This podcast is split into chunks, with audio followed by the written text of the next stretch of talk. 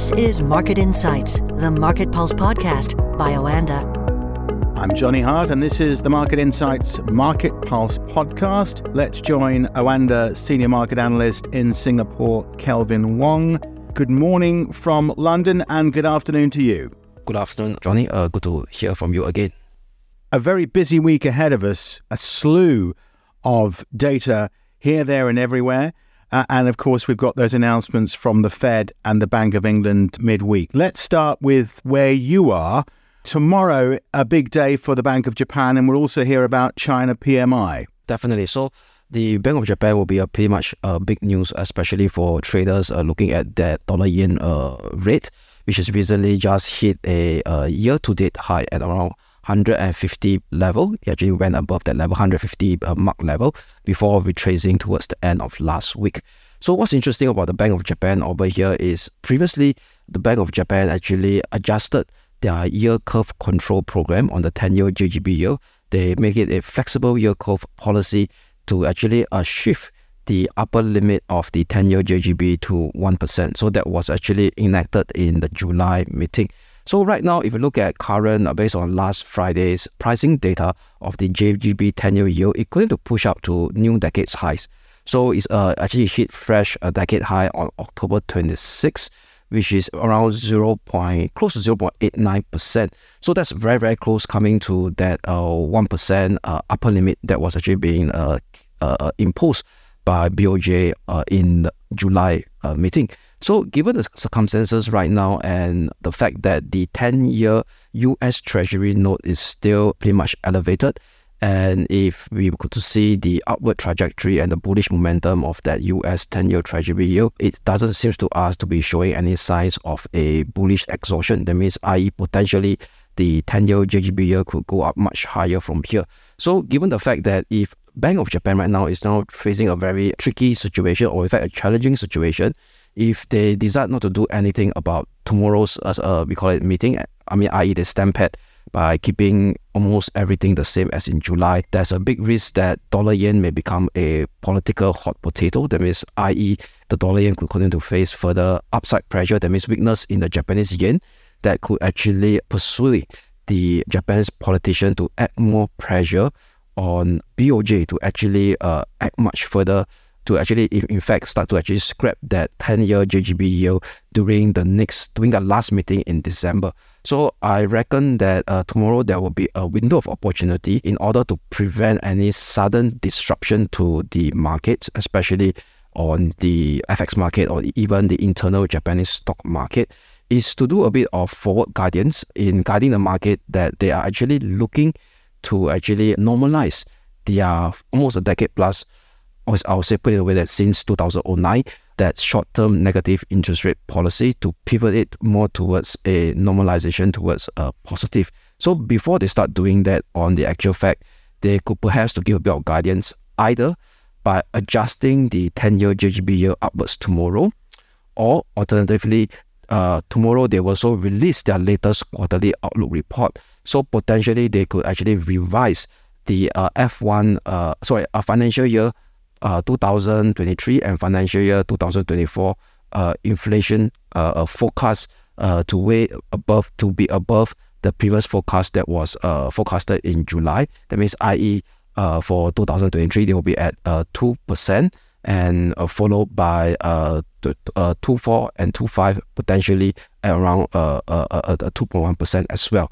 So that could give a bit of uh, confidence to the market participants, saying that hey, uh, I'm giving out a bit of forward guidance, but more towards the hawkish side of the story.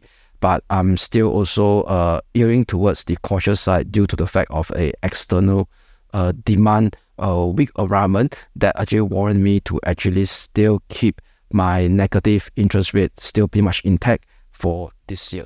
And talking of interest rates, on Wednesday and Thursday, we've got announcements from both the Federal Reserve of the United States and the Bank of England in the UK but we're not expecting uh, any change. We're looking at a pause, aren't we?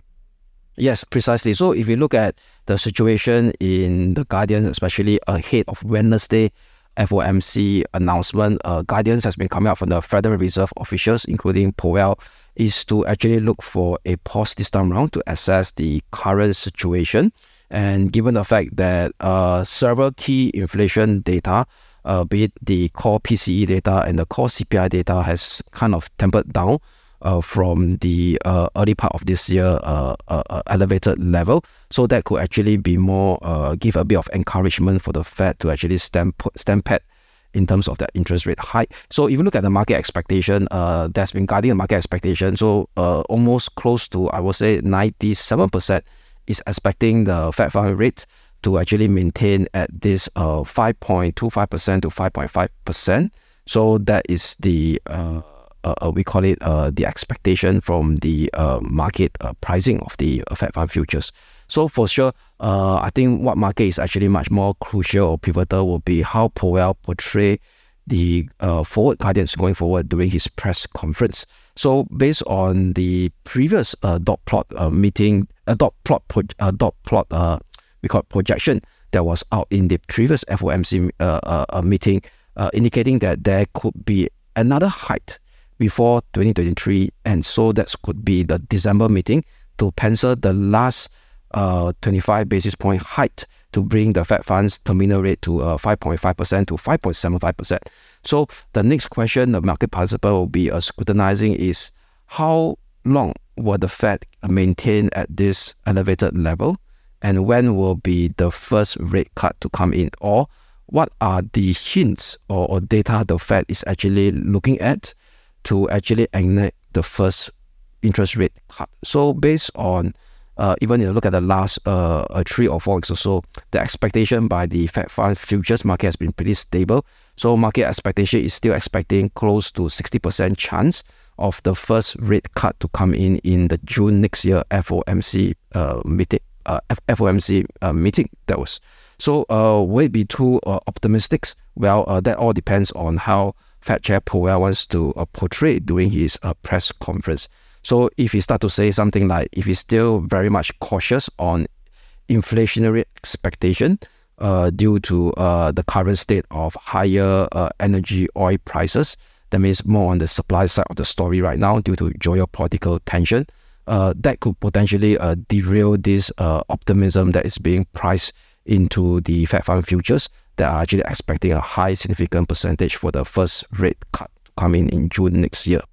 Although we're very much dominated at the moment by the geopolitical situation and what happens in the Middle East over the next few weeks and indeed few months with uh, the price of oil obviously going to be impacted by any broadening of this war. We've also got the Bank of England with its announcement on Thursday. We're looking at a pause.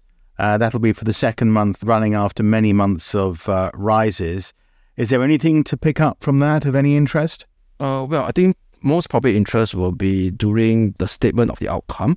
So for sure, no change at 5.25% for the policy rate. One of the reasons over here is uh, we could keep a close eye on watch on uh, the statement on the current inflationary situation in UK. So if you look at the headline CPI in UK, is still running relatively hotter uh, uh, the base of the latest latest data for the month of uh, September, we are looking at 6.7% year on year.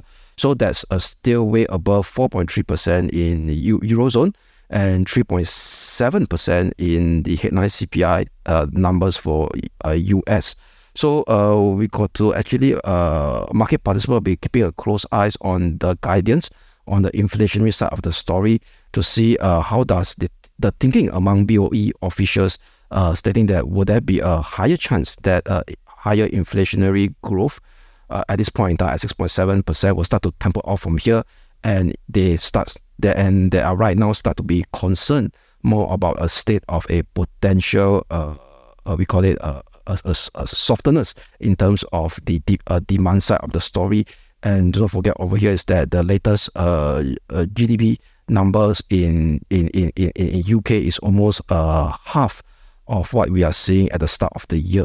All right, so so that's pretty much a, a, a lackluster uh, economic growth coming out from uh, US, depending on what's uh, economic data uh, metrics you look at it, be it uh, uh, we call it uh, services PMI. Uh, we talk about uh, retail sales or business or consumer confidence. All of them are actually uh, pretty much uh, depressing at this point in time. So, uh, market participant wants to actually hear the balance uh, of uh, or get a gauge of of uh, what BOE is thinking on this situation over here. So most likely, if they start to hint about they are pretty much concerned about the growth aspect of the story, and they do expect that the um, uh, uh, uh inflation num- numbers, uh, even though it's still remaining high right now at 6.7%, slowly it will start to actually temper off in the next uh, couple of months or even in Q1 or Q2 next year. That could actually be an encouraging sign uh, for the economy, but uh, in terms of the FX market, that could actually add further downside pressure on the sterling dollar rate. Finally, Kelvin, on Friday, it's the non farm payroll numbers in the United States. Last month, there was a bit of a surprise with the expected figure actually doubling, which uh, came as a bit of a shock to markets. This time around, the expected number is similar to the number last time around. Yes, yes. So if you look at last time round, the numbers was also market actually is forecasting about 170k for the month of uh, September, but however, it came in almost doubled at 336k. So given uh, this uh, high blip up in this uh, US non-farm payroll data, so this time round market is expecting another a softer number. It's still a positive number at 188k, but we got to be a bit cautious over here. Is that uh, it seems to us that if we could actually have another kind of scenario where market actually blip up again on the upside to actually rose to about 250k to 300k on the non-farm payroll data for the month of October.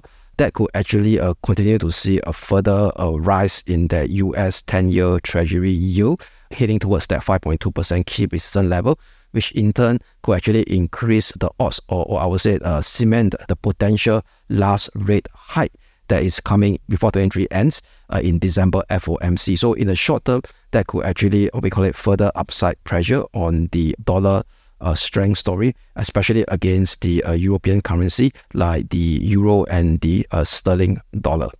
Okay, Kelvin, it's going to be a very interesting week ahead. Thank you for joining us today. We'll speak to you again very soon. Market Insights, the Market Pulse podcast by Oanda.